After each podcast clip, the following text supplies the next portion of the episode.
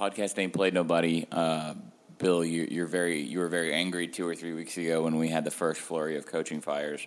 Are you okay with it being the start of firing season now? It's spooky time, as my two year old says. It's Halloween time, so um, I know that firing season is supposed to start about a week before Thanksgiving. But much like the oh, by the way, the first the first Christmas commercial I saw on television was for Rent a Center, which makes a lot of sense because you got to put down a lot of payments and stuff. But um, if firing season has to start, I would rather it be in October than September. Right? That's progress. I guess that counts as progress. My wife, by the way, went to uh, some fabric place yesterday. She's making a bunch of Rice Krispie treats uh, with with special Halloween decorations on them for uh, the five year old's class for next Monday. Um, she said the Halloween stuff is mostly gone. Thanksgiving is on clearance, and Christmas is everywhere. So that's awesome. So this is, I guess, Christmas mirrors coaching season in that it just starts stupid early uh, and drowns out other fun stuff that uh, we could be doing instead. Two things that that actually really really pushed stupid season up this season. Um, we're, we're going to talk about in this show. Um, one would be the University of Southern California Trojans because they have basically a ex interim, possibly still interim in the eyes of a new AD head coach, and then um, Texas. Remember Texas, Bill? Remember Texas? Well, I mean, the biggest thing was LSU, obviously, but um... well, no, no, no. But the, LSU is an isolated thing, and, and having written about that now, I think LSU was a I don't know if I would call it smart. Let's not let's not necessarily put a judgment call in front of it, but LSU was 100% a function of firing season last year.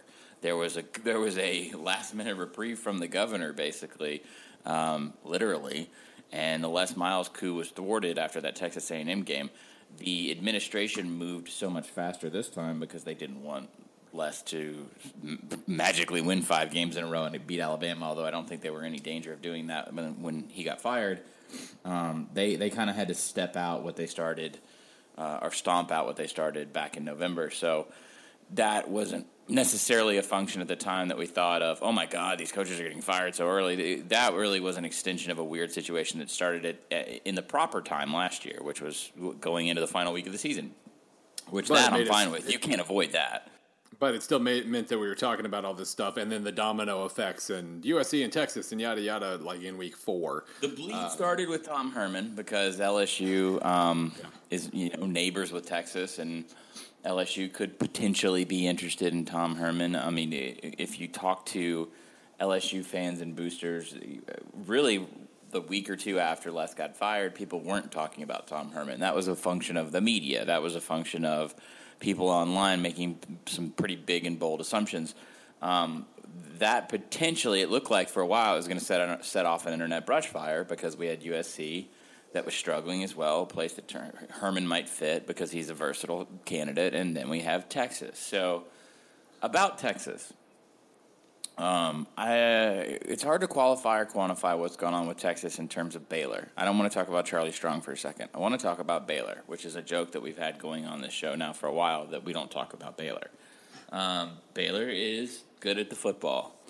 You can cut the head off of certain animals and they will run around for a while before the corpse finally gives out. Um, essentially, without Art Briles, you are seeing that at Baylor this year. Um, we've had a I think the the core group of our audience is, is maybe of a similar mindset of kind of how we feel about Baylor, and that it's a very frustrating topic. It's it's hard to parse. It's hard to assign blame. It's you know I've only had a couple people with hands on hips sort of infuriatingly say, "Well, what about these young men who have worked so hard?" I recognize that the young men have worked so hard. I recognize that the overwhelming majority of players had nothing to do with any of the stuff that went on. However, the way that the people, the, the adults, the grown ups handled this, the various situations at Baylor kind of ruined things for the kids who were good and honest and worked hard. Um, that's bad adulting. That's not necessarily good uh, student athleteism. I'm making up a lot of words today.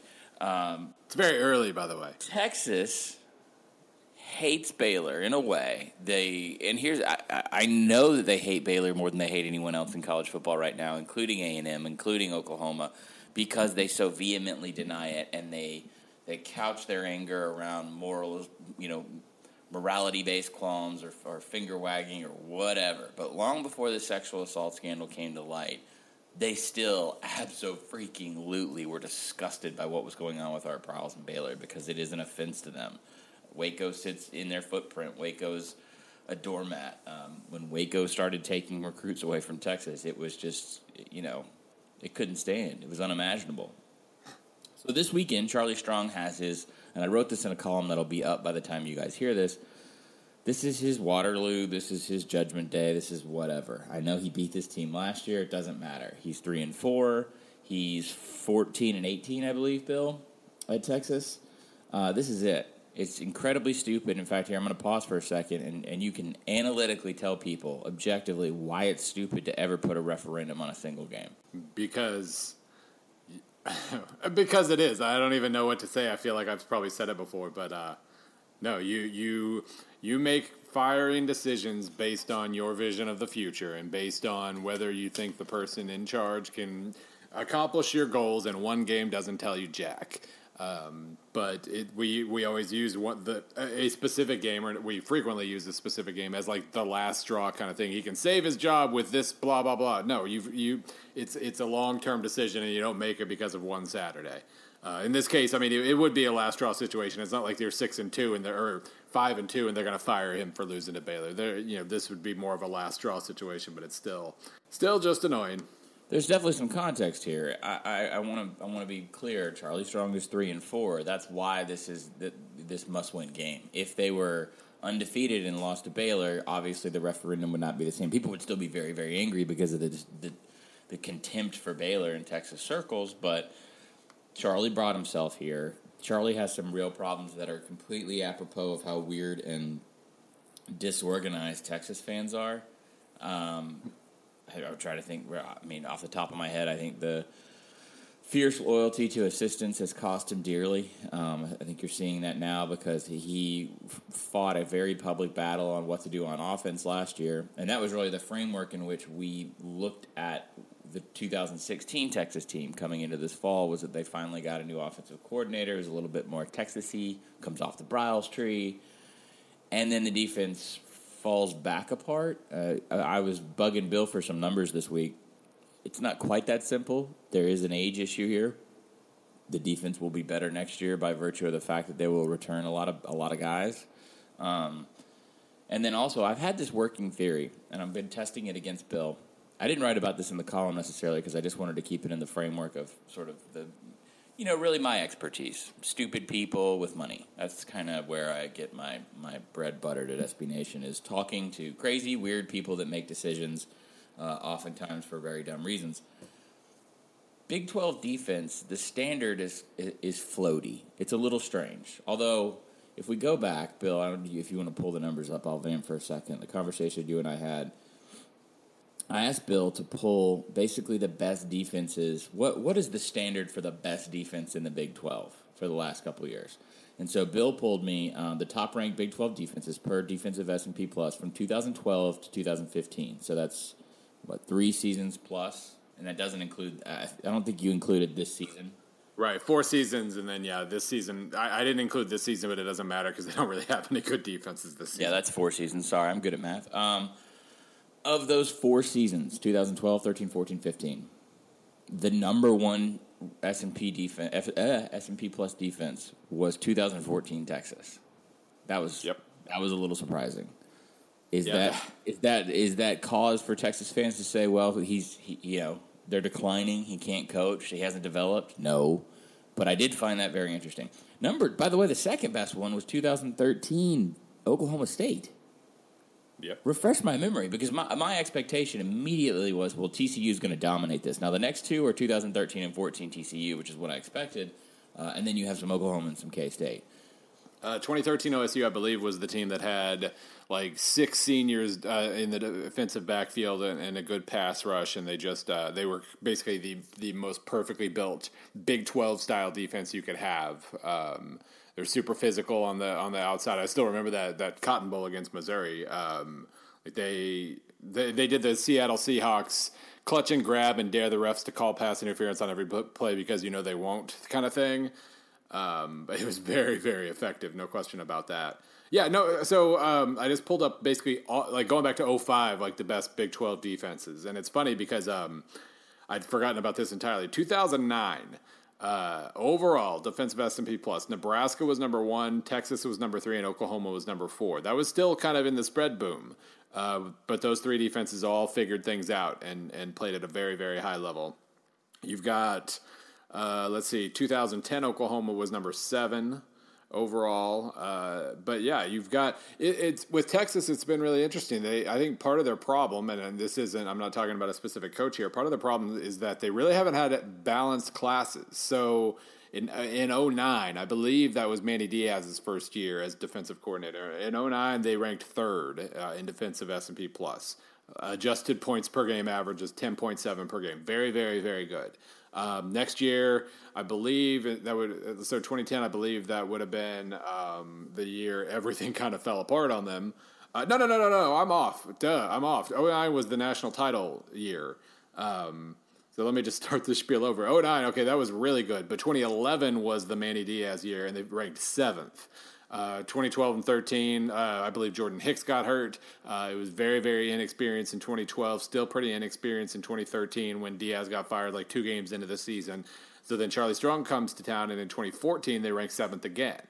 Um, and that was a very senior, as, as I was pulling for you, that was a very senior heavy lineup that year.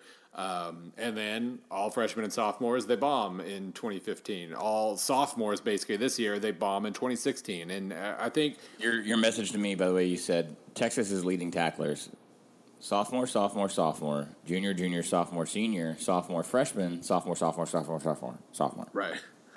Um, and, and and it was basically the direct opposite of that in um, in 2014. So I mean, it's it really you can make a very very clear case that you should never, whatever they are, 90th or whatever currently in D, uh, in 2016, you should never with with with the talent you can recruit at Texas, you should never rank that low. That's a pretty, I mean, that's a pretty stirring case. It's hard to say they should be this bad even with youth, but there's still a correlation where you know when Charlie Strong has the experience he needs he coaches very good defense, and, you know it was the same kind of deal at Louisville. His first couple of years, they I think they ranked in the 40s or the 50s maybe uh, in defense, but that that breakthrough year in uh, 2013, uh, they were like 11th, uh, and that was with top 25 recruiting classes, not top five or 10. So it does seem like this is a style where you've got to have uh, leaders, strong leadership at all times. They haven't had any for a couple of years, and that's just weird to me because it has happened for like basically two full cycles now. Super experience in tw- uh, in 2011, not at all in 2012 13. Super experience in 14, not at all in 15 and 16. Uh, good defenses or good coaches um, with that recruit really well, they figure out a way around that. And, and Texas absolutely needs good leadership, and they don't have it right now. Um, this is uh, by the way, uh, just just for context here, and I don't want to talk too much about West Virginia, but the current Big Twelve defenses this year, by the way, and this is based on these numbers you provided me. I assume this is the national S and P. Yeah, it has to be. Uh, number thirteen is Baylor.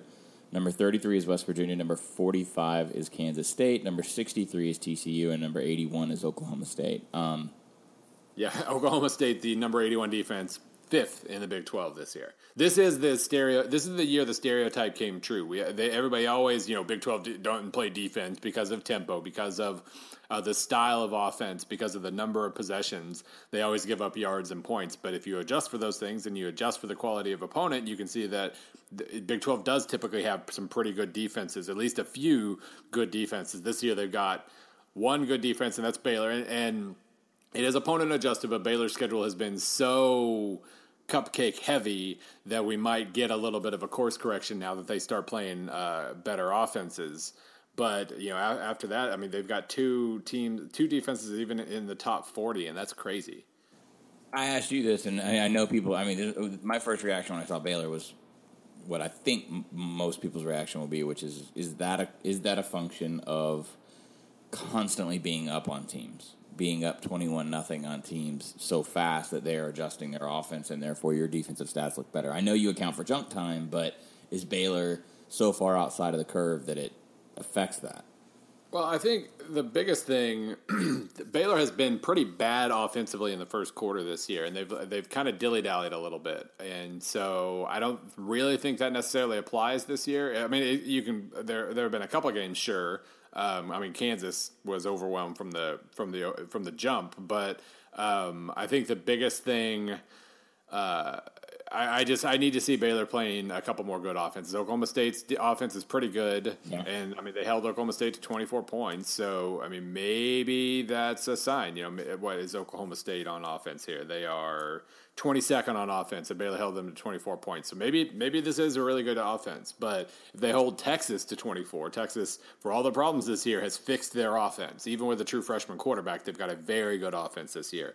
Um, TCU uh, could be problematic. Oklahoma has the maybe the only offense in the country that could that could threaten uh, to be better than Lamar Jackson and Louisville. Uh, you hold uh, you go to Texas and Oklahoma and you hold them to respectable point totals, like not not fifties basically, and then you know that'll be kind of proof I think that Baylor really does have the defense thing uh, working this year. West Virginia's good, by the way. They're solid. I don't want to get I don't want to get too off topic, but I um j- just real. It's not really a mea culpa for me, but I would say as the as the greater collective, and I won't put Bill in this. Just, just us BS and football scribes. Um, nobody saw that coming, and everybody was talking about where Dana Holgorsen would land when he finally got fired. So, I just um, point that out the before way, the back end of the season that that we were real wrong about that one. And by the way, their defense it ranks 33rd, but the last three weeks they have been spectacular uh, on defense. So if that's if that's their new level, since they have kind of sustained it for three weeks, giving up 16 to Kansas State, 17 to Texas Tech, 10 to TCU, if that's the level they're going to play from here on out, they're going to be in the top 20 very quickly in that defensive rating. It's I, will pull it up real fast, but it was somewhat of a front-loaded schedule. But anytime you keep TCU or TCU, anytime you keep Texas Tech to that to, to 16 points, yeah, or 17 points, I'm sorry, um, at Lubbock, then yeah, I mean narrative's going to build pretty fast. By the yeah. way, not too well. Yeah, I guess it's kind of backloaded when you got Oklahoma and Baylor left to play, um, and they haven't played Oklahoma State, but they did beat TCU. I mean, they they, they whipped TCU. There's yeah. there's realness here. There there's legitimacy here. And by the way, West Virginia is also one of those BYU teams. I don't know. I mean, I don't want to make another left turn before I start talking about Charlie Strong again, but like they're another one of those BYU. I mean, we're really going to pour over this BYU schedule in the offseason. yeah. Get excited, everybody. Um, I mean, it's just, it is fascinating. Um, okay, uh, so yeah, show. I'm not, not going to read the whole column or anything. It's not even up yet, so it's hard for Bill to, to play off of it. But um, it's very possible. Uh, what I did was I went back to the interview that I had with Strong in the, in the preseason and by the way, there's always an there's always a uh, a game on Labor Day weekend that we tout and we talk about. We get really excited about because it, it's a manufactured ma- matchup, usually at a neutral site. And uh, about this time in the season, we look back and we think, man, that was actually pretty assy. Um, so last year it was Auburn and Louisville, right? That was going to be a big game. It was the, the Chick Fil A kickoff classic. That game was ass. It was actually ass. It didn't. It didn't matter. Really, more so. Well, I mean, no, Louisville had a lot of problems last year too, but definitely Auburn. This year it was it was Texas and Notre Dame. We just didn't know it. I mean, I know Houston has two losses and Oklahoma has a couple, but like, I'm, I'm telling you, it was it was Texas and Notre Dame in Austin, which really sucks to say, Bill, because it was a game that was wasn't played at neutral sites. It was played in you know awesome crowds and home stadiums on campus. Two, I mean, brands with a big ass B. You know, there's it was they were great. It was exactly what you want college football to be. The game was so fun to watch. Um, and then, you know, what happened happened. So that was the game. We we probably put way too much into that game. I I probably framed some of my questions to Charlie too much around that game. If you go back and read the story, it feels like that to me. But what struck me in reading this and what I, what I wrote uh, for today's column is, I think maybe Charlie and Texas are just fundamentally incompatible without passing judgment on one or the other because the next thing that follows when somebody says something about, well, this isn't going to work with Charlie and Texas is Charlie can't coach in the big time or Texas is just too crazy. Um, Texas is crazy. They are, totally. But so is Alabama. So is USC. It's a different kind of crazy. Um, so is Florida. I mean, there's there's a ton of crazy programs. That's that's a natural, healthy byproduct. I mean, that's like algae in the sea. Um, that's going to happen when you have when you when you get into the billion dollar sphere of major college programs. Um, if you don't have crazy around your program, it's a sign of apathy. And is Charlie not a big time head coach? I, th- I think that's absolutely insane. But I do think that Charlie has done himself no favors because the, the example I give was that basically when Mack Brown would lose, Bill, you remember this, you have ties to Oklahoma. Mack Brown came in, he won 27 games in his first three years at Texas.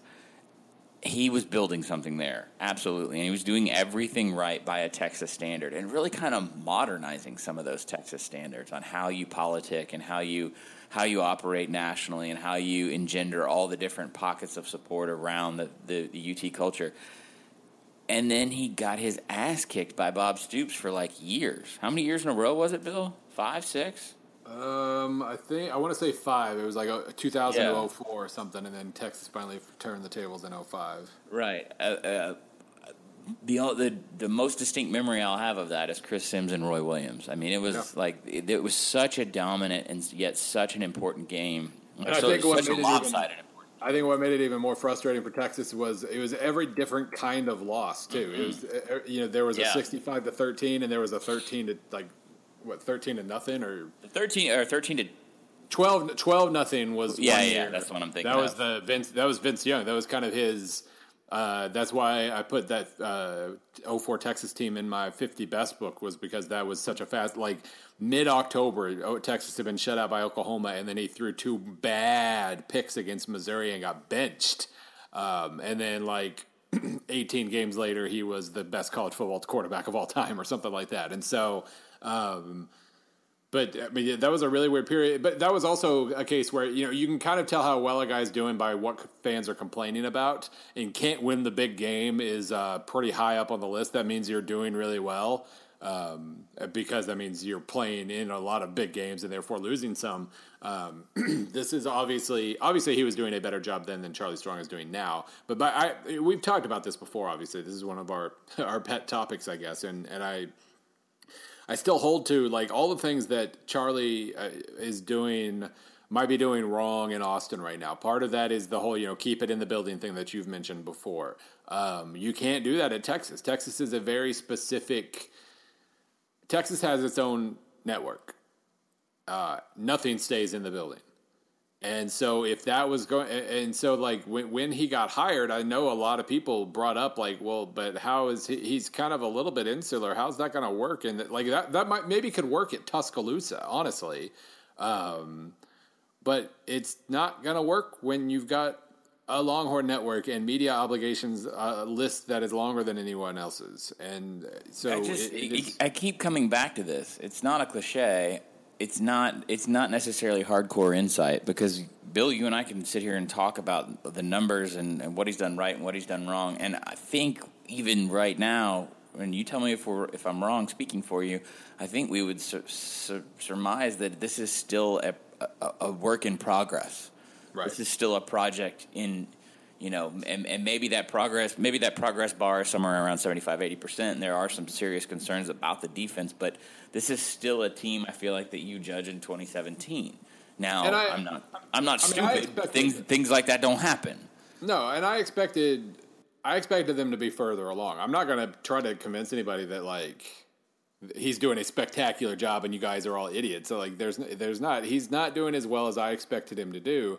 But no, when you think about the culture change that had to go, take place to go from Mack Brown to Charlie Strong, um, you know, I, I talked about Texas struggling with with uneven classes and whatnot, but of course it was going to happen once. Of course it was he was going to run off half the team at the very start and try to bring his own guys in. Um, basically, I think the biggest problem for me is that it, this feels like a year two, um, and it's year three, and now we're saying wait till year four. Um, and when you get paid that much in a job with that much pressure, that's really hard to pull off. I, I think it's weird talking about insanity. Like, of course, Texas is insane. Everybody is insane. Uh, and so I, I find myself complaining about it and accepting it at the same time. But no, I mean, if you hired, hired Charlie Strong, you're going to get a guy who doesn't do amazingly well in front of the cameras, and you're going to ask him to go in front of every, like a ton of cameras. All the And- time too that's the other thing all the time Yeah, and you're going to ask him to take over a quote unquote culture that is exactly the opposite of what he wants to try to build. And so, of course, that was going to take time. I do think his his I mean his own and charlie's offensive- not charlie's not bad at the camera He's just not what Texas probably wants. Right, and he doesn't like it. He's never. I mean, that's been the biggest thing is he doesn't want to waste his time with any of that crap. Mack Brown lived for that stuff. Charlie is actually very, very funny and very, very smart. He's. It's not because he's shy. It's just because he's focused elsewhere, and that's really it. it there is certainly a cultural shift. I really don't. I mean, I, I'll be honest with you. I don't think Charlie being a black head coach in a prominent position matters a whole hell of a lot in terms of the the the, the, the finality of this, the, the judge, you know, yeah, when they when they look at him on the whole, I don't think that's an issue. I really don't. As many problems as Texas might have, um, but it's this just may be, and this is try. This is kind of what I tried to get at at the column. We'll we'll jump out here in a second. Also, the reason why I wanted to talk about this this week is I really, really don't want anyone to sleep on how much Texas has put stock into Baylor, and because they're three and four this week, I feel like I'm not saying the hammer falls after this game, but I am saying that this is this is probably the referendum that people have talked about and assumed wrongly. I think that this weekend is it because there's also potential here in, in the dynamic of the way things are going that if if Baylor puts up 77 or something like that, right? I mean, that's that's it. That's it. I, I don't think they will, but yeah. I mean, it's. I don't think they're going to put. I don't. I don't think he's going to.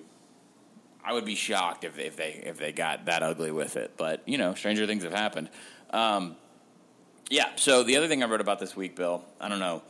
I mean, normally we're just constantly just referring back to all the preview work that you do because I'm, in, you know, just interminably lazy and always on the road.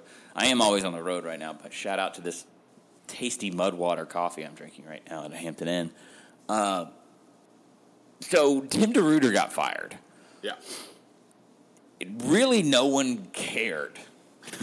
like it wasn't broken first by anybody that I know of. I'm pretty sure that the firing came out the way firings are intended to come out, which is like through the school itself. He's been let go. That's it. Yeah, it was um, basically they, they had an announcement about Fresno State's future, and then a couple reporters called in and said, "Yeah, okay, yeah, he's fired."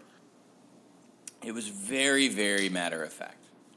Um, I, I, by the way, I, as a reporter, I can tell you that it had been talked about for about a month, and in the off season, when you kind of sit and gossip and gab with with other coaches and assistants, that was a job where they're like, "Yeah, I think Fresno's going to open up this year." Yeah, um, I, I, was kind of like, surprised. No, not not shocking. Uh, you said you were shocked. No, I said I, I, was I was surprised that it was not open last year. Actually, I mean, it had to have been for me. It kind of had to have been a money thing because uh, they collapsed, and they had. I mean, you look at the the roster heading into this year. There was no way. I think there was a lot of youth. There was just no way they were going to rebound this year, and so um, I was a little bit surprised that he still was was employed at the beginning of the season. Uh, but the way this is all played out is not even slightly surprising. So he was three and nine last year. He was like one and six or one and seven or whatever this year. Um, I really don't want to carry talk about that. It was nothing really of interest there. That obviously things had fallen apart under him, and that Fresno has a standard that they want to maintain as an elite group of five team. So you see these lists come out, and I get questions about this every year. How do how do these lists form? How is it that when people like people in the media that you trust, or people in the media that you may not trust, or people that are more personality than reporter? when they put out, okay, Tim DeRuyter's been fired. Here are the names to look at at, at Fresno. Because you're about to see a lot of this in the next three weeks. Texas. Um, how this works is is varied, and I broke all this out in the column, so please read it. But I, am not going to sit here and recite the column to you. But basically, it's it's a combination of a lot of things. Um, Lane Kiffin is was the first name that everybody mentioned because if you didn't know this, Lane Kiffin is actually not an alumnus of USC. He's an alumnus of Fresno State, where he played quarterback. Um, he's the offensive coordinator to. In, I mean, in a bubble, regardless of that, Lane Kiffin is going to be rumored for a lot of jobs. He's the offensive coordinator to a really good football team right now. Um, he's won a national title as an offensive coordinator. He has successfully erased almost every question that an athletic director might have about his ability to head coach after being fired on the tarmac from USC one of the best jobs in college football. Actually, I'm just going to stop there. I've distracted myself now and pause and realize that he has scrubbed himself completely clean. He has actually become liked.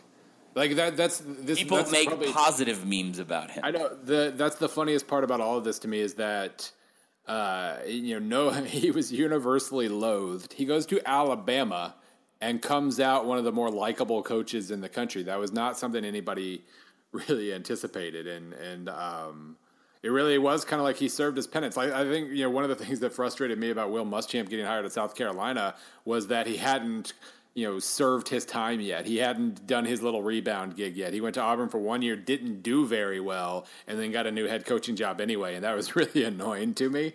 Um, there's like a process here, I guess. Like uh, you know, Bobby Petrino, Louisville hiring Bobby Petrino annoyed the crap out of me. Western Kentucky hiring Bobby Petrino for a rehab stint uh, intrigued me greatly, and so a lot of this is on me. But um, but no, Kiffin, I, I, think he just he he did the exact right thing. He uh, allowed himself to be filmed getting yelled at by Nick Saban constantly, and everybody started to enjoy it. And now he has his own little internet memes that are are happy and positive and fun. Uh, and now he's going to be one of the things that kind of um, is entertaining to me right now is nobody actually knows what level of job he might get because I think I've seen that a lot this week. So Kiffin to Fresno is he is that where he's is that the level he's going to get? Is he going to get something bigger? Nobody has any idea. Well, no, um, I will say that, that no, go ahead. Oh, go ahead. Oh, um, I will say that Fresno Fresno would be a very very good job for him because I think what I, I still believe like certain certain coaches need a talent advantage. Like some some coaches are are really tricky with schemes and be able to, being able to create mismatches, and others just are are really really really good at taking advantage of natural mismatches, I guess. And so I don't think Kiffin is, uh, you know, he's not proven himself to be some uh, like Malzahn style innovator, but he's able to absorb trends and then say, hey, look at all these superior players. Here's what we're going to do to get them the ball in spaces where they can succeed. And they're doing it really, really well this year. He probably got a little too much credit last year because their offense really, until the very end of the season, wasn't actually as good as it should have been. Uh, this year, it's awesome with a with a true freshman quarterback. It's awesome. He is he has uh, just uh, done a great accounting for himself. But I do think he needs that talent advantage, and at Fresno State, he can get it. He'd be in the Mountain West West Division, uh, recruiting in California. He would absolutely be able to produce the most talented team in the MWC West, and therefore would do very, very well. Um, and I think that would be the best thing for him because I mean, it, like he, you know, what Maryland? He was rumored for, rumored for Maryland last year. That's not what he needs, at least not yet. Uh, but I think he could go and create some massive talent advantages at Fresno because he is a hell of a recruiter. Um, and that would kind of set the table for him getting a, a, really big job, I think, after that. Which, and that honestly is still the more interesting thing to me is how does someone who is at Tennessee, Southern Cal, and the Raiders, if he ends up back at a Tiffany position, like where and how and what circumstance? But that's another conversation. Um, yeah. I think the market for Kiffin in Kiffin's mind is going to be better than Fresno State. Also, um, and kind of getting back to the, what I was starting with here, uh, Fresno is the, the, the, Fresno culture, the Fresno media, people who have sources at Fresno specifically are saying, hey, this thing is as much of a slam dunk. Uh, this is a one coach race, and that um, Jeff Tedford, the old Cal head coach, because he is connected specifically to. Um, the athletic director Jim Bartko, who was at he was at Oregon when Tedford was there as an assistant, and then he was at Cal for a minute when Tedford was the coach there. They're connected. Uh, yeah. By the way, Tedford right now is an offensive analyst for Washington, which is he's like one of those guys who kind of coaches but doesn't actually coach on the field, but he is involved, so he kind of has a job right now. Um, that's another story for another time. Those analysts, yeah. that's a fascinating culture. Um, yeah so people ask me, well, where do where do these lists come from? Okay, so right off the top of the, if you just listen, Kiffin obviously is a, is a logical connection. Now, whether or not there's any interest whatsoever from from Bartko or anyone at Fresno State, we don't know that. But his name's going to get floated automatically because of um, speculation, because of assumption. A lot of people, these lists, we don't actually know what these what these people are interested in unless we do. So unless you have spoken to Fresno State's AD, unless you have spoken to either Lane Kiffin or someone that he's associated with, uh, same goes for for Jeff Tedford. We make a lot of assumptions sometimes. In fact, Bill, I I am I am ninety percent sure. I'm not going to ask you to do this, but I tell you what, if some listener wants to, I don't know, we'll send them a podcast ain't played nobody hat that doesn't exist. I don't know. I don't know what we'll do. If you dig through this show, I am 90% sure, Bill, especially in the off season, that I brought this up because it makes sense. Yeah. I'm I'm ninety percent sure, and if you I'm can pretty sure, remember, yeah. we sat and talked about Fresno State. Maybe when you were previewing Fresno State, and I said, "Yeah, you know, Lane Kiffin, he's an alumni there, and, and he's not going to be at Alabama much longer." And Right. now we know that that I can tell you now that Lane Kiffin is not going to be at Alabama next year. I think this is the year that he makes the jump. Um, so I said that, but that's just media making connections. That's where 90% of these lists come from. Uh, the other parts are you talk to agents. Agents are always going to put out more information than are, that this probably would be good if it was verified. So the whole reason for this idea was, and I think you were in the Slack room at work on Sunday. I contacted an agent, and I and the guy I contacted the agent about was is currently um, he's I can't I'm not even getting any kind of specific. He's he is coaching right now. Is all I'll say. He makes great sense for this job. Um, it may not be the job he wants. He may have other offers. He may not. I said, "Is your I said is your is your guy or is Coach X? Is he would he be interested in Fresno?" I I said, "Would he be interested in Fresno?" And he said, "Yeah, absolutely. Are you going to put that out there?" And I kind of caught myself for a moment, Bill, because that's that's kind of how all this stuff starts. That's kind of how the problem starts. Is that I could have contacted five other agents on Sunday, and newsflash, unless it's preposterous, like unless I, you know, if you call Jimmy Sexton and ask if Saban's interested in Fresno State, you look like a jackass, right? But if you can make enough educated guesses, and if there are coaches of a certain tier, especially ones that are aggressive to maybe either get that first head coaching job or get a bigger head coaching job or whatever, yeah, all their agents are going to say they're interested. And even if the even if the coach or his wife or whatever, they don't want to go to Fresno, California. Maybe they're not even from there. Maybe it's just a bad fit, or maybe they think they're going to get promoted. They don't know. Of course, they're going to say yes. They're going to say yes because it increases your market value. If Bill and I get a phone call tomorrow from some rival company, we're going to tell our bosses, "Hey, so and so is interested in us." That's it's free market economics. That factors into when you see names floating around on the internet. Um, it's, it's a combination of a lot of factors. So right now, here's what I would recommend. Let's say you're, I don't know, how many Fresno State fans do you think we got listening? Four. Okay. If you're one of those four, let's get real specific for a second. Oh, oh, actually, hold on. I have market data pulled up. I, I, was, I was playing with that this morning just for fun. I hope you're Let's joking. Uh, well, no, I was looking at our stats, and let's see. So Fresno, we in the Fresno Visalia area in the last month, we have had 13 listens. Hell yeah. Okay. so you know, Half divided by are- x divided by x number of episodes, that's basically like two. So we'll say two. Half of those are probably USC fans. Um, f- trust your sourcing right now.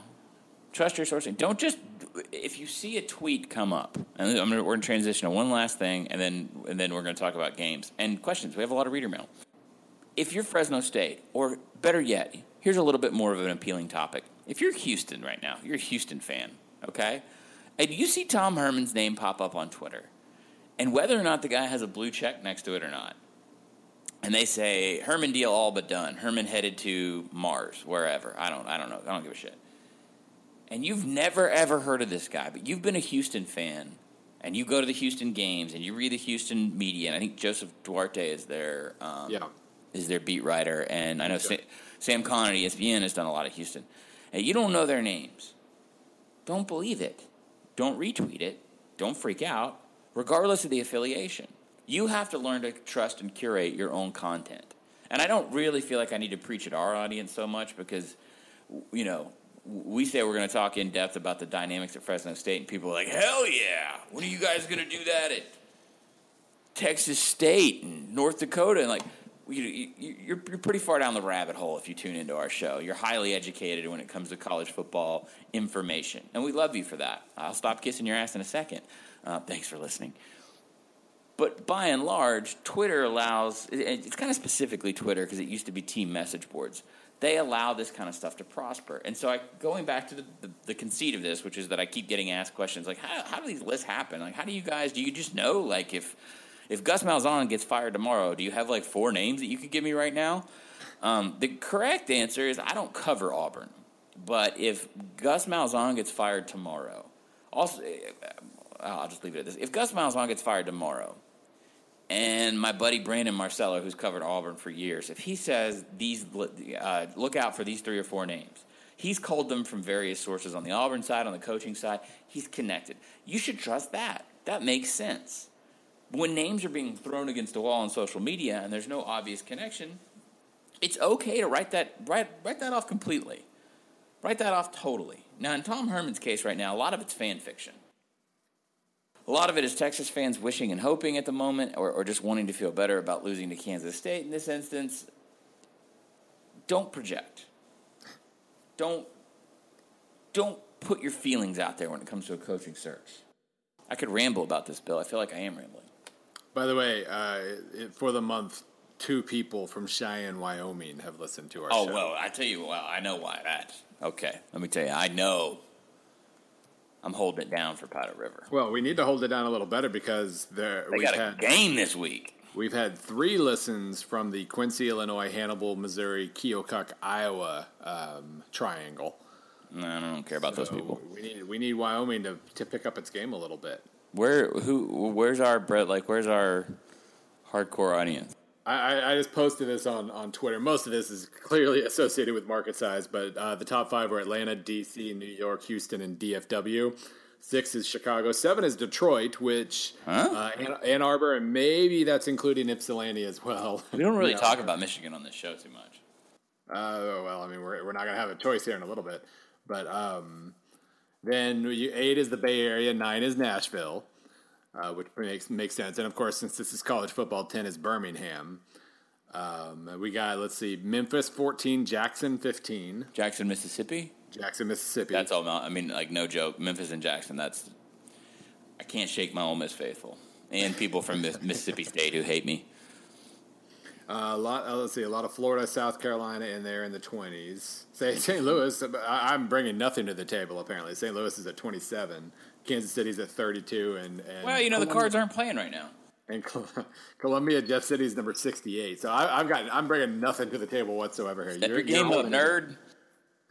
Let's see. Uh, Harrisburg, Lancaster, Lebanon, York, Pennsylvania comes in at forty-six. Nice, nice. Uh, That, we've that, that, that's where I summer. Um, let's jump into questions just because I got a tweet as we were recording this um, from at A.N. Gregory. PAPN question mark? Man, when we do these on Thursdays, people get people get like crack addict itchy.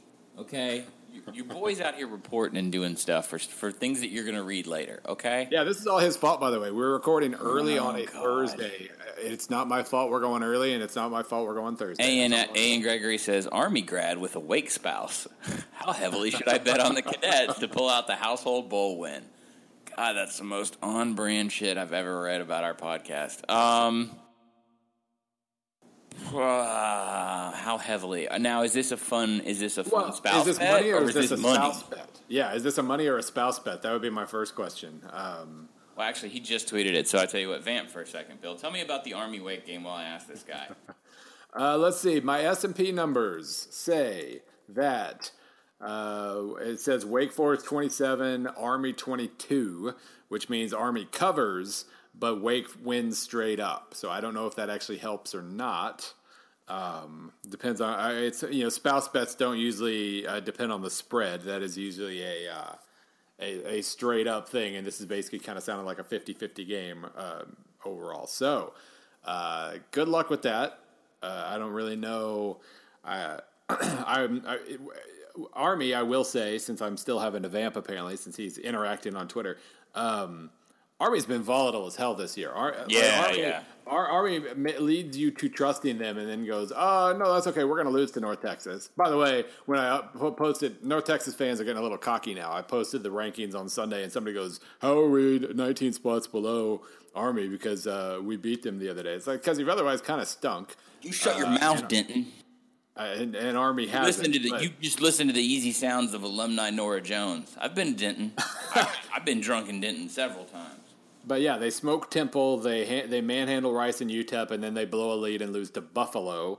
Um, they Uh, ha- they play very well against Duke, and then they lose to North Texas. Yeah, their stats are is that when they win the game, um, they don't turn the ball over, and when they lose the game, their turnover ratio I think is like it's either negative three or negative four now. Yeah, I don't know if they've had. They may not have had a turnover at all in any win this year, or if they did, they ended up being plus in the game. And against North Texas, they just turned the ball over. I mean, it's that simple.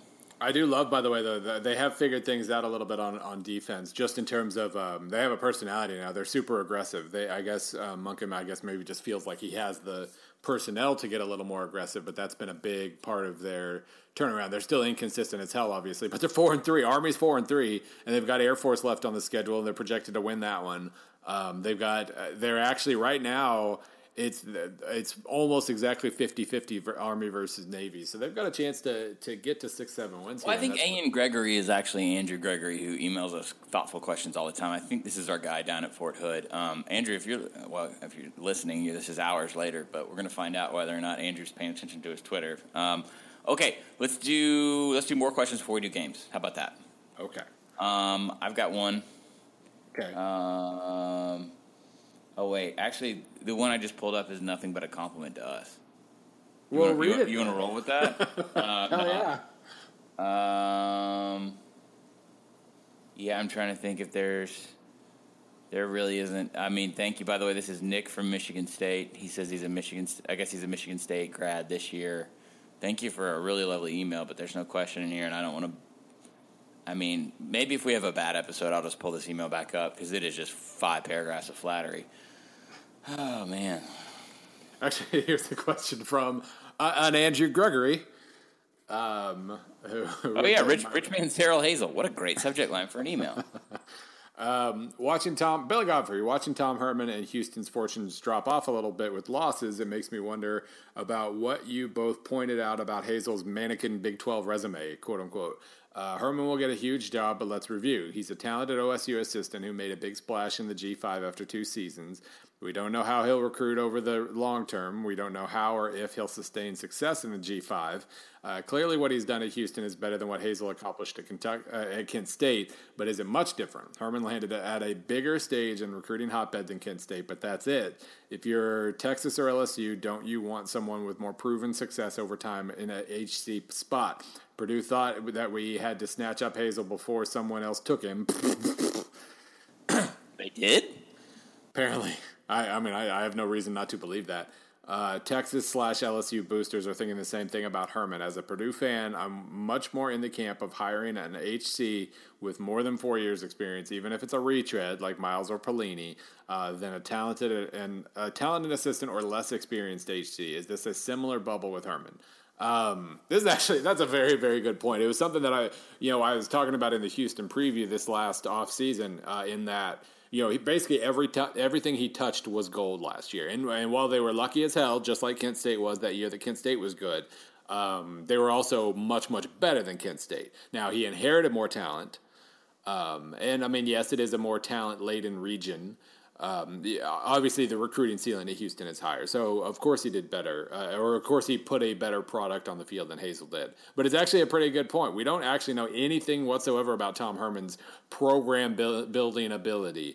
Uh, he has recruited so well at Houston, or well enough at Houston, that it makes you kind of assume that if he goes to Texas or LSU, he's he's signing top, nothing but top ten classes because most most coaches would sign top ten classes at those schools, maybe top fifteen.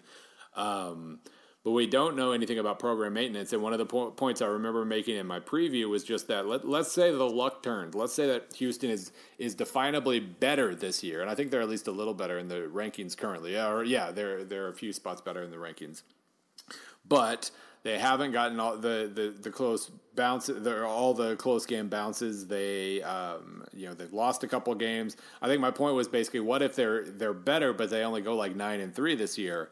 What happens to his stock in that instance. And I don't really. So far, the st- the answer is absolutely nothing happens to his stock. It's it's raw. It's uh, its ceiling is very high already. But it is kind of an interesting thought. What if they lose another game down the stretch here? And what if they um, lose a? You know, what if they, they well they miss out on the AAC title game? They finish nine and three or eight and four. Um, you know that should give people pause because we don't know anything about his program ability, ability. And, and we know now that if he doesn't if his team doesn't get lucky then it, it's not winning uh, 11 games in the regular season. So um, I he's so dynamic and he's such a good interviewer. And um, you know he, he he seems to press every right button that I assume his stock won't sink very much but it's a fair point. There's a lot we don't know about uh, uh, Tom Herman at this point. No. Um, no, I, will move on only because we've hit Herman pretty hard. Um, Wilson Orr asks, now that Chip Kelly is the Chip Kelly era is clearly in the rearview mirror, what are realistic expectations for Oregon as a football team? By the way, I'm going to tell you right up front. I don't know. I'm, I'm going to. I'll vamp at the end of this question, but I, I picked this question because I'm genuinely curious myself. Uh, Wilson goes on. Clearly, this depends on a bit of uh, depends a bit on what happens with Mark Helfrich. I personally hope we move on. He seems like a good guy, but he it is really hard to get over being outscored by the state of Washington, 121 to 54. Damn. Um, with the visibility that recent success has given the program, as well as the money poured into it by Phil Knight, eight to ten wins a year should be the expectation. Is that realistic, or am I underestimating how hard it is to win at a school in Eugene, Oregon, uh, reasonably away from fertile recruiting grounds? There's that question we get every week, Bill. To go along with this, where would you see Oregon in terms of getting a new coach? If Helfrich were to be fired, clearly we're a, a tier or two below the Tom Herman sweepstakes, but would someone like PJ Fleck or Willie Taggart be in the realm of possibility? If not, who are some realistic candidates? Uh, Love the podcast. Go Ducks. Wilson. Ah, Bill. So going back to like the like some of the coaches who ran Veers and like what Switzer was doing, like that was an era where a system defined an entire school's identity. Mm-hmm. And by and large, we get away from that in the modern era, right? Nick Saban's running zone sweep jet tempo, you name it, right? I, I mean, I guess, but I, you know, there are still schools with really strong identities, and when they play to that, but Michigan, there, for example, or right. well, Oregon. I mean, Oregon went to the national title game two but years what, ago. What I'm saying is, is there one more defined than Oregon? I have a tough time thinking of a school that's more defined by Baylor was. Yeah, yeah. might still be. I would say that they, uh, they in in, ter- in terms of pure identity, they may have surpassed Oregon. The funny thing uh, about Oregon, like when you talk about a Baylor or even a Michigan, is they are in the Pacific Northwest. They are very far away from traditional recruiting grounds. They have this insane amount of money. They built equity in strange things like marketing and merchandise and uniforms changes. Um, I Oregon vexes me right now. Not that so, Helfrich is having a bad year, but but I don't know how to instantly plug in and say, well, they're going to do this next because we don't have context for that. So my my thought with Oregon, let's you know, first of all, I, I think in terms of like top 10, 20, 30, I can't really like win totals are you know that depends on bounces, so I don't really focus on that as much. But at Oregon, a you got money and you can absolutely pay a lot of money to a, a, a, well what would in theory then be a very good coach and b you've got the ability to at least sign top 30 recruiting classes um, I mean, especially now that I mean, you still you've had the visibility. You can recruit California and Texas reasonably well. Not top ten classes, but top thirty classes. And if you want to further your your quote unquote brand identity at the moment with the with the offense and everything, you can do that, and you'll always sign uh, good skill position guys. So just thinking of it in those terms, recruiting at the top 30 level and hiring a, a, an expensive coach, that would suggest that you should be able to produce in the top 20 most years. Uh, top five is probably too much, but if you're in the top 20 every year, or even top 15, then when you have the right mix of experience or a quarterback who's a little better than normal, uh, then you're absolutely, you know, you're right there when in terms of winning the Pac-12 and, and finishing in the top 10. I don't think that's unreasonable at all. Um, and and what's funny is it's still defense. Like even even with like you know having some uh, you know, relative issues with with Prukop, even with moving to a freshman quarterback themselves, they're seventh in offensive S and P plus right now. Last year we complained about their offense and and blah blah blah blah blah, and Vernon Vernon Adams got uh, hurt half the year, and they were ninth. Offense is not the problem. There's they still have that identity. They still have that defense. The problem is that last year the offense or the defense fell to 82nd. Um, basically, in Aliotti's last year or second to last year, they were in the top 30, and then they they've kind of established residency around like you know 40 to 60, and they went to the national title game with that, so that can clearly work. Last year they fell to 82nd. This year, right now, they're 114th. Um, and they're super young. They've they've kind of moved to a new generation of defenders, and so they they will improve. But how much can you improve when you're at 114th? Like what what's that's the issue that he has to solve. And I, I again, like we've said before, we have no idea what Oregon's like patience level is, what what their general approach is, and general like, for things like that. I have no idea. Um, but I, that's that's the issue. The offense is still fine. It's not as good as it was with Mariota, but again, he was he was above the norm. Um, and I, I, really like what I've seen from Herbert. I think their offense is going to be just fine. Their defense is terrible. It got worse. I you know I I was actually. I got made fun of last night by somebody on Twitter uh, bringing up my Oregon preview from the summer. It was basically, you know, the offense is still going to be good. All they have to do is get back to the top 50 in defense to be a Pac 12 contender. So why aren't we talking about that more? Um, technically that was a true statement, but they've they've gone the opposite way. They hired Brady Hoke, and it's gotten worse. Uh, and so that's if you don't think he can solve the defensive issue, um, which is ba- which is both recruiting and coaching, uh, then I mean maybe maybe it is time to make a move. But you know. It, this isn't a full scale program collapse or anything. It, it's it's just fixing one side of the ball. I don't know, man if they make a coaching change, it's going to be fascinating to watch how they do it, where they look, who they talk to. I think it may not be the most reported about coaching change that happens this year, especially if Texas goes, if USC goes, if you know LSU doesn't keep Ed Orgeron. but they just. By the way, by the way, they're number fifty-one overall in S and P right now. Um, number sixty, Scott Frost's UCF. It's a little early. It was very early, and they're doing uh, you. Uh, they've done that with defense. They're 30th in defense. They're only 96th in offense, and so that's not.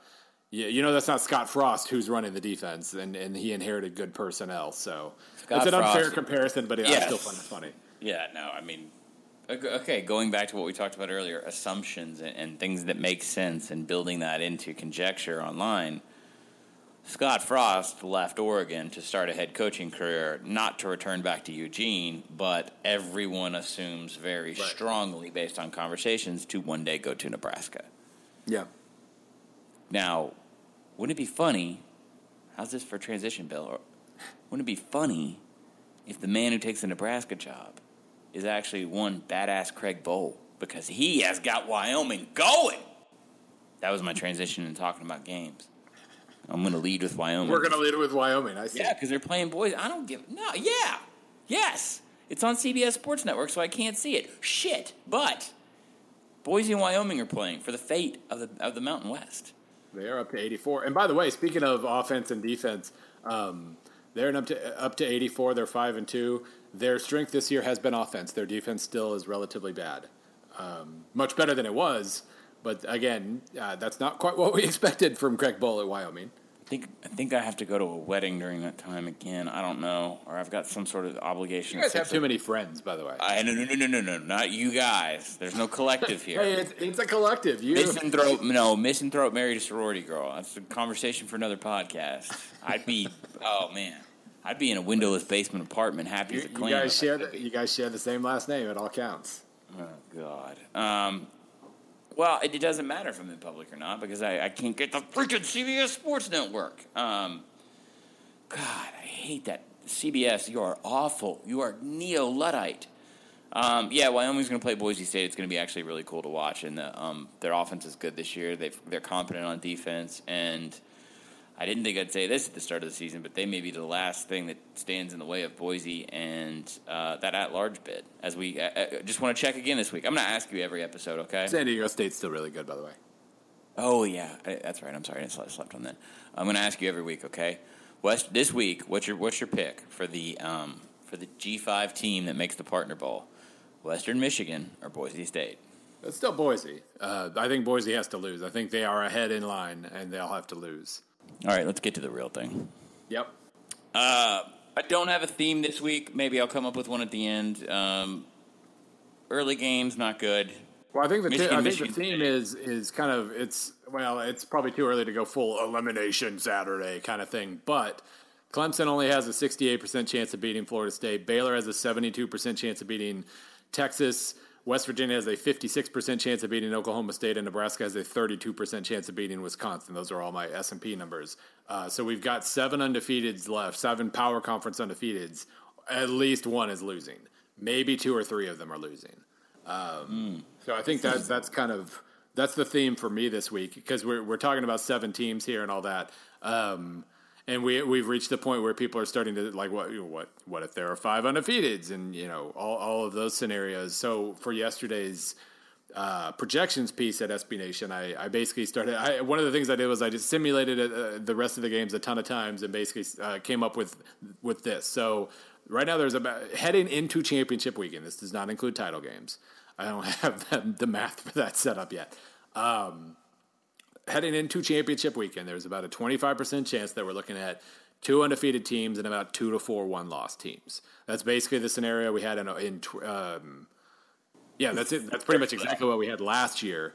And the year before, we had one undefeated team and five one loss teams. So that's a, we're, we're kind of looking at that pool again. But there's also about a 21% chance that we've got zero to one undefeated teams and only maybe three, four one loss teams, three to six one loss teams overall, which opens up the possibility of a two loss Wisconsin or a two loss LSU or somebody like that threatening to win the conference title and therefore threatening to, well, well, we would have to engage in that conversation. You know, one loss, good team versus two loss, really good team, etc. Um, there's a 20% chance that this is all very clean and we've got two, uh, two or three undefeated teams and four plus one loss teams and, and that, that gets pretty easy to kind of determine. But uh, yeah lots of different scenarios on the table and but mm-hmm. few of them have to do with more than two undefeated teams. So um, that's this week's not good. Oh yeah? I'm always the guy who's trying to rally around. I mean this is oh i guarantee you some weird stuff's going to happen this week because if that inverse correlation still holds ah, this watchability is extremely low. But Thursday night is spectacular. Thursday night and Friday night are kind of where it's at. If I handed you Cal USC, App State Georgia Southern, VTech Pittsburgh, Navy South Florida, and eh, say, oh San Diego State Utah State, and said skip Saturday, it would still not be terrible. a great trade for you, but it would be pretty close.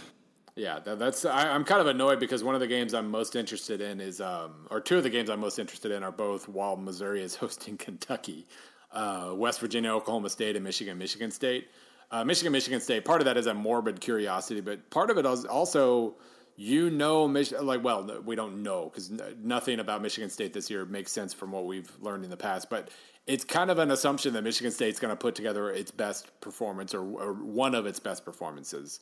But what the hell does that mean? Like, is is Michigan even touchable by Michigan State at this point? I assume so. And I, I pointed out in my numerical, uh, my numbers currently give Michigan a freaking ninety eight percent chance of, of winning at Michigan State, which is insane. Well, it's about time that Michigan was competent enough to overcome their true rival. But it was like 99.8% uh, of beating Michigan State when they were back to punt at the end of last year. So Michigan State has them right where they want them. watch out for them special teams. That's right. But yeah, that's um, that's. Uh, I just I want to see what a I, what a really good Michigan State performance means at this point because I really don't know. I just this is hard. This is I haven't paid a ton of attention to this weekend because I'm between two larger assignments at the moment, and I won't be locked in on Saturday, which means the Sunday recap show will be even me more leaning on you than usual. uh, at this point, I'm a glorified host. Uh, this isn't good, Bill. I'm not There's seeing a morbid a casual, like like. by the way, we got yelled at by one of our listeners uh, last week. I said there's no indie rock games at Memphis Navy. That was pretty funny. Um, I don't see a lot of indie rock here either, though. There's a morbid fascination with the 2:30 games, though. You got Florida, Georgia, Baylor, Texas, and Miami, Notre Dame. Yeah, but is so, this the, isn't this the well? No, it's not the least interesting cocktail it's party. It's because television, but it could be interesting. What where we failed as a PAPN brand is talking about Washington and Utah more this week because this is going to be the first time a lot of people in the country notice Washington. I know there was the Friday night ESPN game. Yeah, I would say that Stanford was a pretty big statement to make. But the household, but the overall households on a Friday night, it's it's dramatically. There's a huge drop off. What I'm saying is this is the flip around game for college football fans that are locked into the Big Ten, the SEC. Um, it's as much a showcase as FS1 can mount, and I assume probably correctly that Florida Georgia is going to be just assy unwatchable at a certain point. So I mean, the games that I'm tuning into in the world in which I probably am not being bothered by real world things, Uh, Baylor, Texas, for reasons we've stated. I tell you what, here's uh, it, I don't know, is it sleepy? But like this West Virginia business is is intriguing, right? Yeah. Oklahoma State. Oklahoma Uh, State's still fun. I mean, they're they're not as good as they were a few years ago, but they're still a fun team, and they create fun games. I mean, Nebraska, Wisconsin settles, you know, could could very well settle the entire West, and yet, you know, it has the level of intrigue and excitement that you would expect from a deciding game in the Big Ten West. Um, Re- oh, Auburn. I'm really really curious about Auburn Ole Miss because, uh, I mean, number one, Auburn. No, Auburn really has looked good for like a month now, uh, and they really weren't even bad at the beginning of the year. We just made fun of them uh, for the quarterback situation, but Ole Miss is still volatile as hell.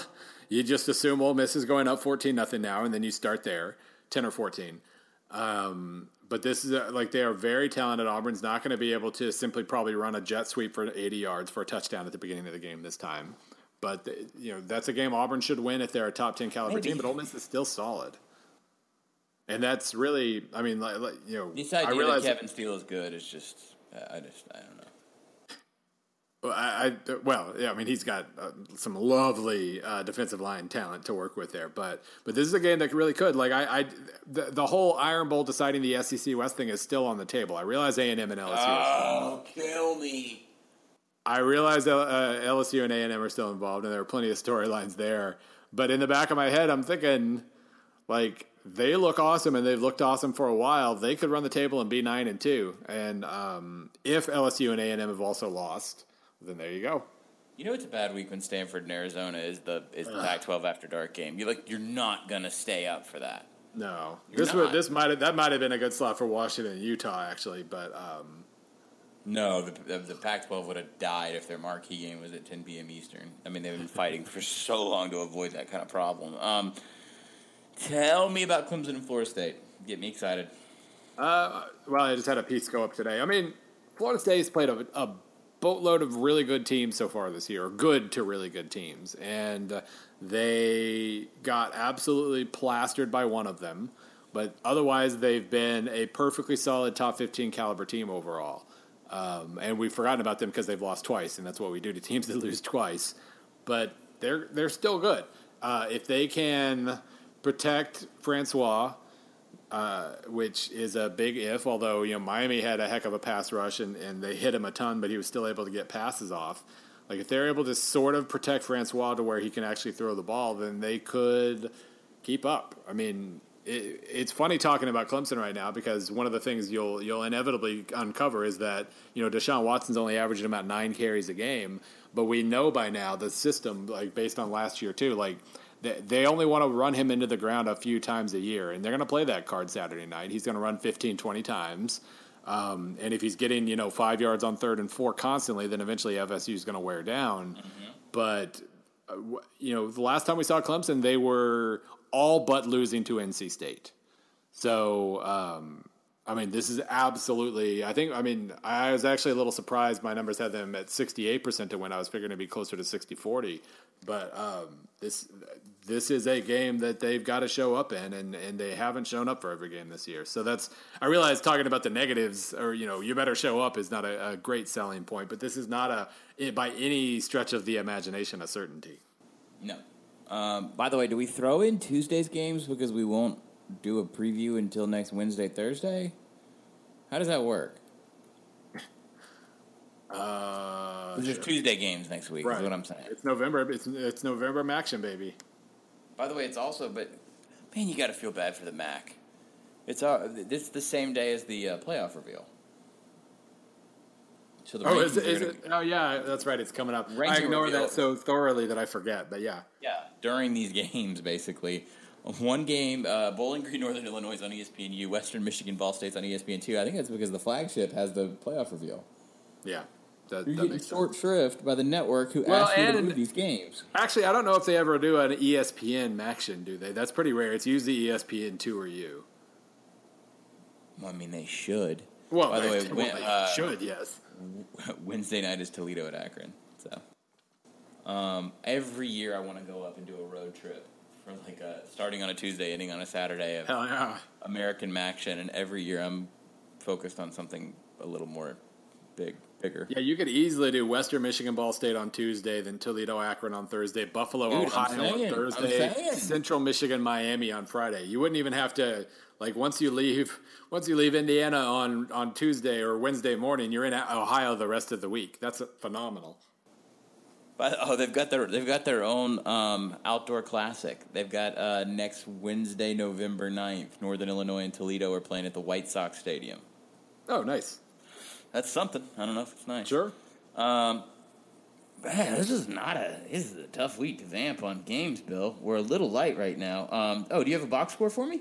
I do, uh, and it was almost too obvious when they played this game. It was like they were playing it for the sole purpose of getting into box score bingo, and I kind of feel I, I feel like I uh, you know bad for even acknowledging them because I think they were trying too hard. Uh, wrote about this a little bit on Tuesday. We actually talked about it a little bit on Sunday. Boise State BYU is as crazy as as you could possibly ask a game to be, just in terms of you know wild last second action and and return touchdowns and and hilariously t- bad fake punts and and everything else. Um, but I did write about it in the numerical, and and I'll touch on it here. Boise State. Uh, benefited from the worst fake punt of all time and outgained uh, BYU by 249 yards and had to block a field goal late in the game and then survive a hail mary. Uh, Exactly to what you would expect. Right. Um, like yards per play, 7.7 to 4. Like that's a game you're probably going to win about 99% of the time. And, and, uh, you know, if you look at the advanced box score that I, I produced, it says Boise State win expectancy 99%. So basically, what it required was that BYU have drastic turnovers luck, um, and, and well, and some other stuff, and they almost got that. But this was uh, a really interesting study in how the hell does BYU keep this game close. They uh, they uh, well the yardage thing was ridiculous, but then also like points per scoring opportunity, four point seven for Boise, which is decent, two point two for BYU. BYU blew a bunch of chances and got outgained by two hundred yards and almost won.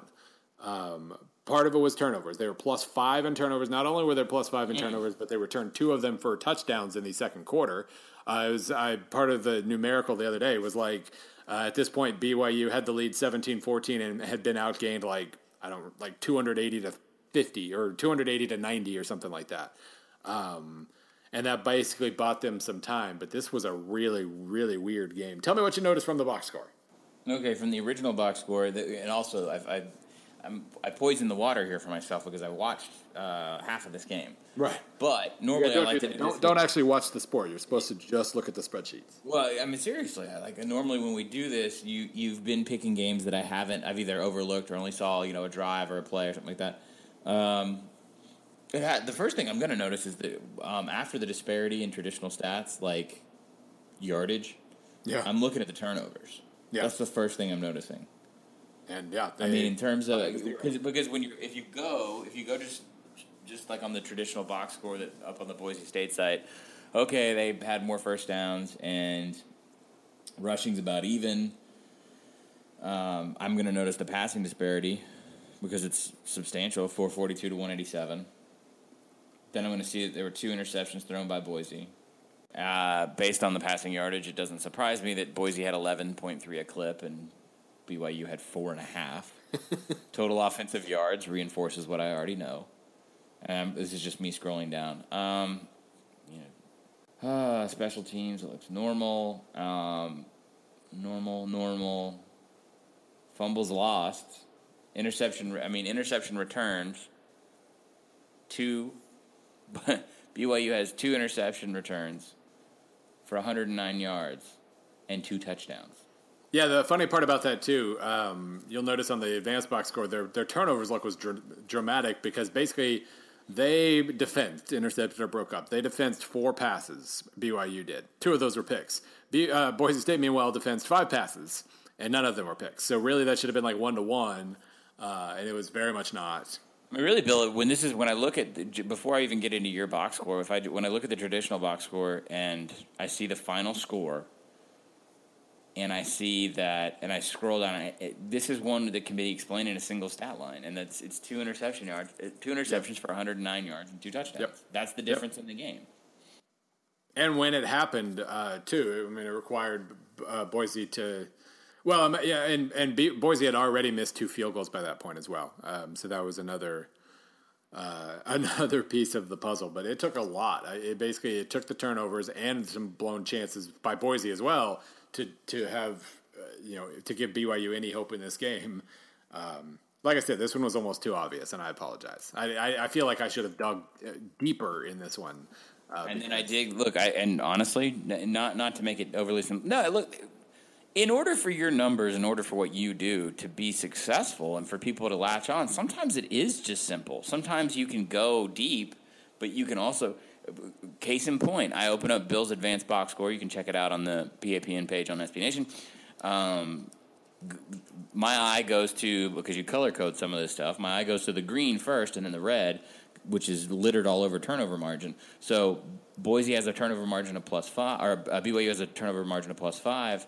Their turnover luck, in terms of how that translates to points, is 14 and a half. That's the game.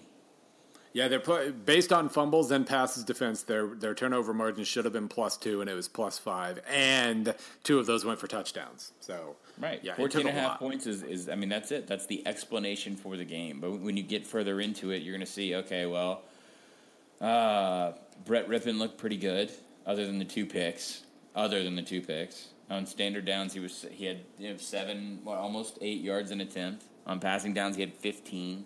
I mean, it's. Yeah all that's according to Norman Boise, though, This isn't completely new to Boise. Boise kind of did the same thing last year. They are still they are a very volatile team. Let's put let's use that word. Um, in that they clearly dominate and they make bigger mistakes. They had a massive turnover game at home last year. It was one of the losses. Was it? Yeah, I mean, Air Force. Air Force, yeah. Well, I think it was Air Force two years ago. They had a crazy turnover, like seven turnovers, and then uh, Utah State last year they had like seven or eight, I think. I think it was so Utah they, State. They I don't know. I wrote a column on it three weeks ago. I should remember this, but my brain is uh, gone. But no, I mean they they they. This is part of the deal. Like playing at a very very extreme level, they make kind of extreme mistakes sometimes too. And so, not to, let, let's tie all this together in a little bow. Your Cowboys might have a chance if they can take advantage of those mistakes. I don't. I think this is a good. I think this is a good choice. By the way, uh, shout out to Calvin Masterson. Um, I was interrupted there because someone just asked. Calvin Masterson on Twitter just tweeted, "Where is PAPN?" And I'm tweeting back, "Your mom's house." Um, thanks for listening. Chris Stanley also tweeted while we were in the middle of this. Can I get some confirmation that Georgia Southern App State is a legit rivalry? Dude, don't ask. Of course it is. Damn straight. You listen to this show. My God. Um, okay, Bill. Um, I like simple box score makes me feel smarter. Okay. Um, probably won't have a 14 point swing necessarily directly off of the the actual turnover plays this week. You might, you never know, but um, I think it was a good choice. Um, it shows you how this really just chalks up to laziness more than anything to bring it back into my world because some dumbass is going to look at um, probably maybe some dumbass with the the ability to pick the playoff teams is going to look at this in a couple weeks and probably not dive any deeper than 28 27 and probably not understand. Although, if you did, Bill, and you're looking at Boise State's worth as an undefeated or a playoff candidate or just a G5 spot or whatever, I don't know if you dig deeper if that necessarily betters Boise's case or not because they were all self inflicted wounds. They were a better team in terms of yards and plays and, and consistency on offense, but they also, like, you know, in, in as close to as literal sense as you can, shot they shot themselves in their foot. So yeah, if you got former coaches in the room saying can't make those mistakes, got got to win the turnovers, yeah. then yeah, that could be an issue. But that's true. I mean, but again, they're competing. Against, they're not competing for a playoff spot. They're competing against Western Michigan, and just simply beating BYU is probably good enough to bolster the resume there. Uh, okay, uh, Bill, we got to get out of here, and I'm going to leave on a special. It's it's a special note. I think I should start tweeting at our listeners more often. Calvin Masterson just responded. My mother does live in Nashville. Did you deliver a vinyl copy of podcasting Play Nobody? All right, Bill, I got to go. I got to go journalism. You got to go do a lot of stuff. God only knows. Um, we'll be back on Sunday, I think. Um, we will probably, I will probably be having a minor mea culpa in that 10 bizarre, weird things will compensate for the flabbiness of this weekend. But until then, I'm saying it's not great. Um, it's just not so overwhelmingly bad that you know the bounce back is going to happen. I'm just hoping it, it happens. If you've got a local boo at the zoo to go to in the morning, you will not your your universe will not be rocked if you miss the early games. Oh man, Boo at the Zoo is the jam. All right, dude. We'll be back uh, Sunday. Yeah, that. All right. Uh, oh, by the way, I completely. I did not. I didn't even do the show intro this week. That's great. There's no new listeners this week. Everyone, you're if you're in, you're in. You know who the hell we are. That's awesome. Uh, you can follow me at Twitter at 38 Godfrey. And also on Instagram, Bill SBN underscore Bill C. Um, rate us on iTunes. I, I don't know why I have to keep saying that, but that's what the bosses tell me to do. I don't even use iTunes anymore. Shout out to Overcast. It's pretty cool. Um, but go, even if you're using us on something else like Stitcher, which I don't even know what that is, um, go rate us on iTunes. I want screen caps. Here's what I want I want screen caps of insanely flattering five star reviews on PAPN. Oh, by the way, um, uh, democracy democracy prep fundraiser. Um, we dumped a bunch of money in their account, and we're going to be back on with a new GoFundMe next week. So we got that coming. So we'll be hitting y'all up for money, and you can buy a segment on this incredibly well produced, well thought out program. Uh, we'll be back Sunday. Yep.